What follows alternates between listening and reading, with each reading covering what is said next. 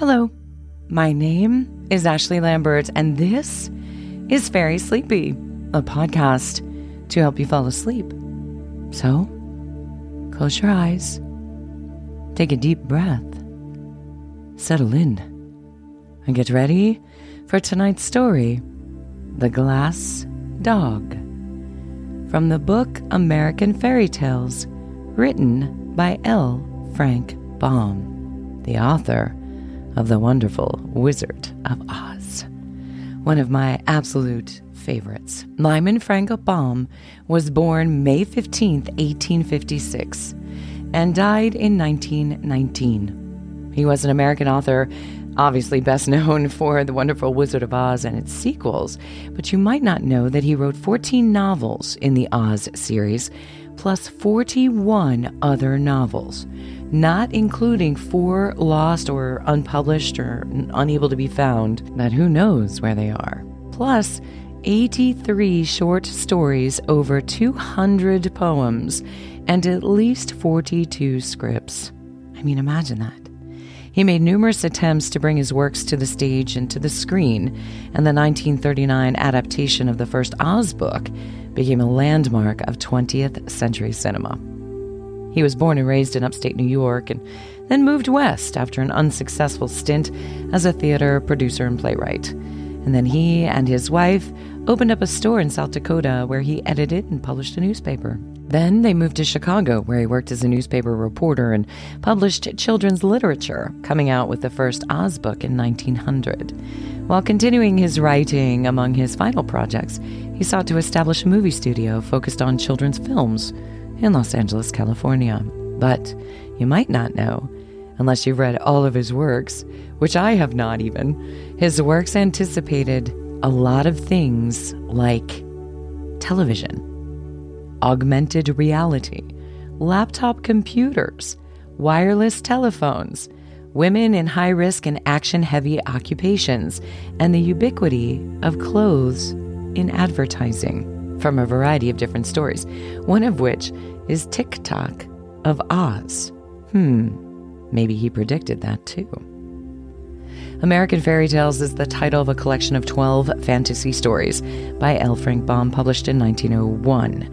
And the stories, I guess the critics didn't really enjoy them as much because they lacked the high fantasy aspect of The Wizard of Oz and other of his works, with ironic or nonsensical morals attached to the end of the story, which you'll hear when we get there.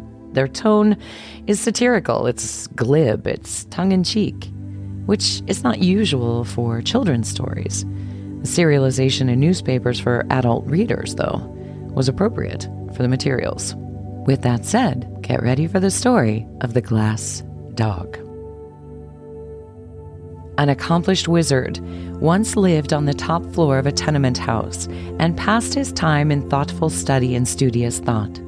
What he did not know about wizardry was hardly worth knowing, for he possessed all the books and recipes of all the wizards who had lived before him and moreover, he had invented several wizardments himself. This admirable person would have been completely happy but for the numerous interruptions to his studies caused by folk who came to consult him about their troubles, in which he was not interested, and by the loud knocks of the iceman, the milkman, the baker's boy, the laundryman, and the peanut woman. He never dealt with any of these people, but they rapped at his door every day to see about this or that or to try and sell him their wares. Just when he was most deeply interested in his books or engaged in watching the bubbling of a cauldron, there would come a knock at his door. And after sending the intruder away, he always found he had lost his train of thought or ruined his bubbling compound. At length, these interruptions aroused his anger, and he decided he must have a dog to keep people away from his door. He did not know where to find a dog, but in the next room lived a poor glass blower with whom he had a slight acquaintance. So he went into the man's apartment and asked, Where can I find a dog? What sort of dog? inquired the glass blower. A good dog, One that will bark at people and drive them away. One that will be no trouble to keep and won't expect to be fed. One that has no fleas and is neat in his habits. One that will obey me when I speak to him. In short, a good dog, said the wizard. Such a good dog is hard to find, returned the glass blower, who was busy making a blue glass flower pot with a pink glass rose bush in it, having green glass leaves and yellow glass roses. The wizard watched him thoughtfully. Why cannot you blow me a dog out of glass? he asked presently. I can, declared the glass blower, but it would not bark at people, you know. Oh, I'll fix that easily enough, replied the other. If I could not make a glass dog bark, I would be a mighty poor wizard. Very well. If you can use a glass dog, I'll be pleased to blow one for you, only you must pay for my work. Certainly, agreed the wizard, but I have none of that horrid stuff you call money. You must take some of my wares in exchange. The glassblower considered the matter for a moment and said, Could you give me something to cure my rheumatism? Oh, yes, easily. Then it's a bargain. I'll start the dog at once. What color of glass shall I use? Pink is a pretty color, said the wizard, and it's unusual for a dog, isn't it? Very, answered the glassblower, but it shall be pink. So the wizard went back to his studies, and the glass blower began to make the dog. The next morning, he entered the wizard's room with the glass dog under his arm and set it carefully upon the table. It was a beautiful pink in color with a fine coat of spun glass, and about its neck was twisted a blue glass ribbon. Its eyes were specks of black glass and sparkled intelligently, as do many of the glass eyes worn by men. The wizard expressed himself pleased with the glassblower's skill and at once handed him a small vial. This will cure your rheumatism, he said. But the vial is empty, protested the glassblower. Oh no, there is one drop of liquid in it, was the wizard's reply. Will one drop cure my rheumatism? inquired the glassblower in wonder. Most certainly. That is a marvelous remedy. The one drop contained in the vial will cure instantly any kind of disease ever known to humanity. Therefore, it is especially good for rheumatism. But guard it well, for it is the only drop of its kind in the world, and, um, I've forgotten the recipe. Thank you, said the glassblower, and went back to his room. Then the wizard cast a wizzy spell and mumbled several very learned words in the wizardese language over the glass dog, whereupon the little animal first wagged its tail from side to side, then winked his left eye knowingly, and at last began barking in a most frightful manner. That is, when you stop to consider the noise came from a pink glass dog. There is something almost astonishing in the magic arts of wizards, unless, of course, you know how to do the things yourself when you are not expected to be surprised at them. The wizard was as delighted as a school teacher at the success of his spell, although he was not astonished. Immediately, he placed the dog outside his door where it would bark at anyone who dared knock and so disturb the studies of its master. The glassblower, on returning to his room, decided not to use the one drop of wizard cure all just then. My rheumatism is better today, he reflected, and eh, I will be wise to save the medicine for a time when I am very ill, when it will be of more service to me. So he placed the vial in his cupboard and went to work blowing more roses out of glass. Presently, he happened to think the medicine might not keep, so he started to ask the wizard about it.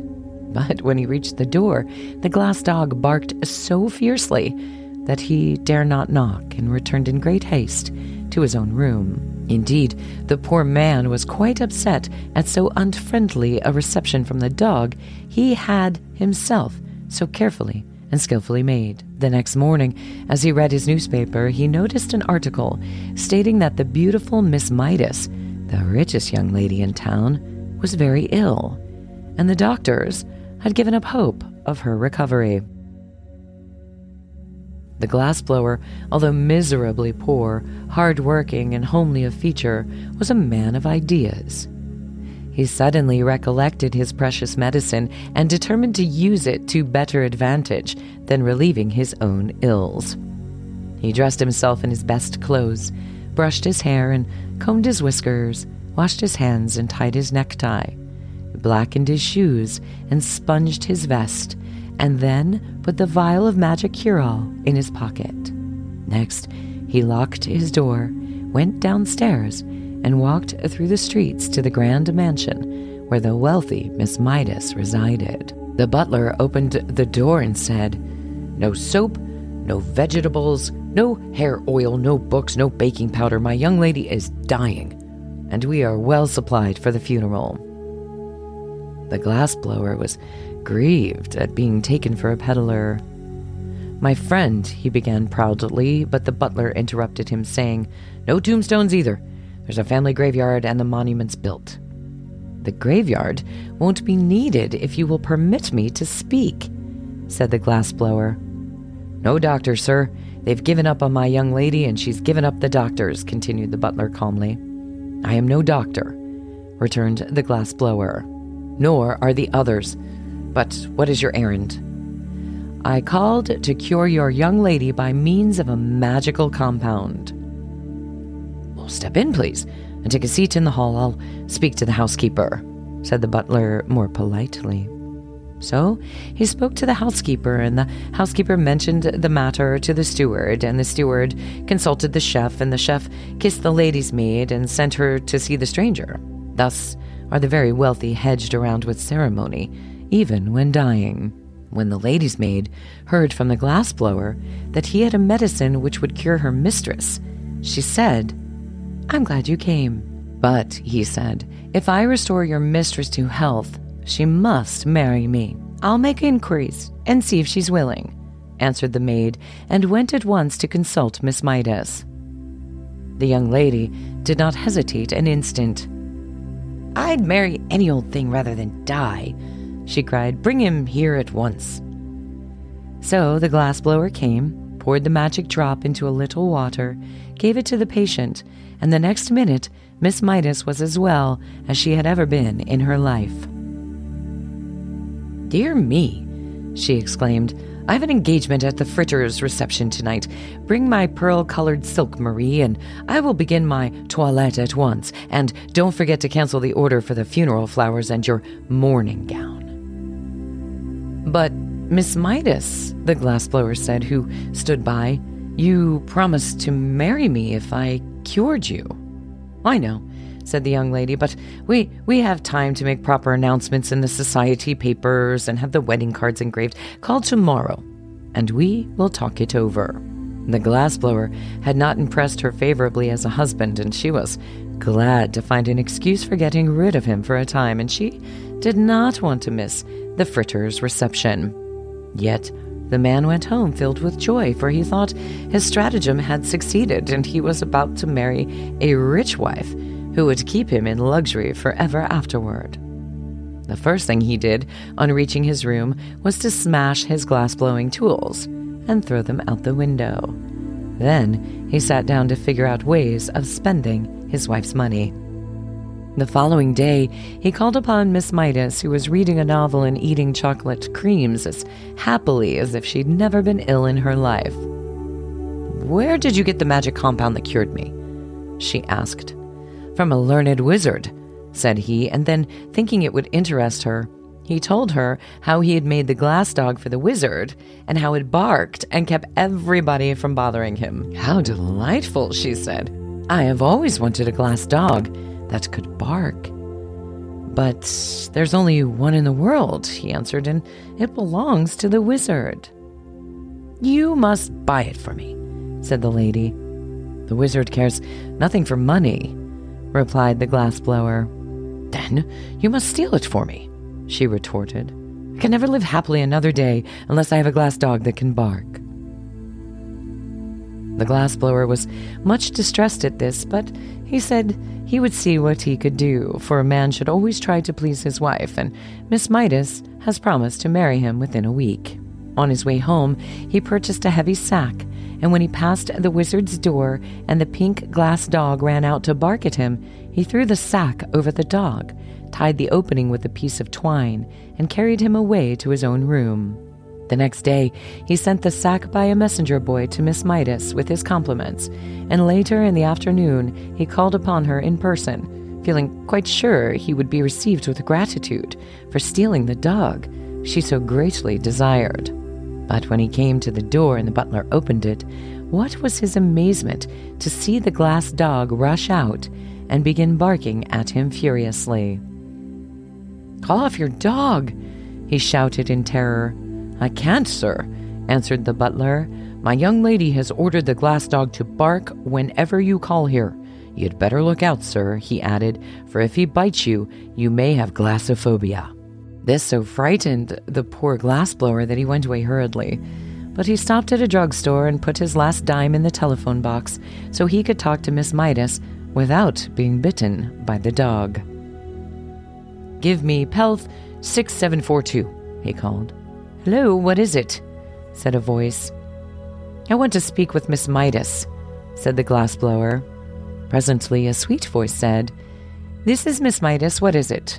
Why, you've treated me so cruelly and set the glass dog on me, asked the poor fellow. Well, to tell the truth, said the lady, I don't like your looks. Your cheeks are pale and baggy. Your hair is coarse and long. Your eyes are small and red, and your hands are big and rough, and, and you are bow legged. But I can't help my looks, pleaded the glassblower, and you, you really promised to marry me. If you were better looking, I'd keep my promise, she returned. But under the circumstances, you are no fit mate for me, and unless you keep away from my mansion, I shall set my glass dog on you. Then she dropped the phone and would have nothing more to say. The miserable glassblower went home with a heart bursting with disappointment and began tying a rope to the bedpost by which to hang himself. Someone knocked on the door, and upon opening it, he saw the wizard. I've lost my dog, he announced. Have you indeed? replied the glassblower, tying a knot in the rope. Yes, someone has stolen him. Well, that's too bad, declared the glassblower indifferently. You must make me another said the wizard, but uh, I cannot. I've thrown away all my tools. Well, then what should I do? asked the wizard. I do not know unless you offer a reward for the dog. But I have no money, said the wizard. Offer some of your compounds, then, suggested the glassblower, who was making a noose in the rope for his head to go through. The only thing I can spare, replied the wizard thoughtfully, is a beauty powder. What? cried the glassblower, throwing down the rope. Have you really such a thing? Yes, indeed. Whoever takes the powder will become the most beautiful person in the world. If you will offer that as a reward, said the glassblower eagerly, I'll try and find the dog for you, but above everything else, I long to be beautiful. But I warn you, the beauty will only be skin deep, said the wizard. That's all right, replied the happy glassblower. When I lose my skin, I shan't care to remain beautiful. Then tell me where to find my dog, and you shall have the powder, promised the wizard. So the glassblower went out and pretended to search, and by and by he returned and said, I've discovered the dog. You will find him in the mansion of Miss Midas. The wizard went at once to see if this were true, and sure enough, the glass dog ran out and began barking at him. Then the wizard spread out his hands and chanted a magic spell which set the dog fast asleep. When he picked him up and carried him to his own room on the top floor of the tenement house. Afterward, he carried the beauty powder to the glass blower as a reward, and the fellow immediately swallowed it and became the most beautiful man in the world. The next time he called upon Miss Midas, there was no dog to bark at him, and when the young lady saw him, she fell in love with his beauty at once. If only you were a count or a prince, she sighed. I'd willingly marry you. But I am a prince, he answered, the prince of dog blowers. Ah, she said, then if you're willing to accept an allowance of $4 a week, I'll order the wedding cards engraved. The man hesitated, but when he thought of the rope hanging from his bedpost, he consented to the terms. So they were married, and the bride was very jealous of her husband's beauty and led him a dog's life. So he managed to get into debt and made her miserable in turn. As for the glass dog, the wizard set him barking again by means of his wizardness and put him outside his door. I suppose he is there yet, and I am rather sorry, for I should like to consult the wizard about the moral to this story. In the end. I hope you enjoyed the story of the glass dog, maybe one you've never heard or heard of before by L. Frank Baum. Always a wizard, right? I hope this story made you very, very sleepy. Thank you for listening. Thank you for downloading and all the comments. You guys are awesome. I appreciate it. If you're new here, welcome. Thank you for joining us. Keep an ear out for next week's story from the book The Other Side of the Sun Fairy Stories by Evelyn Sharp The Weird Witch of the Willow Herb. I'm Ashley Lambert, and this is Fairy Sleepy. Until next time, good night.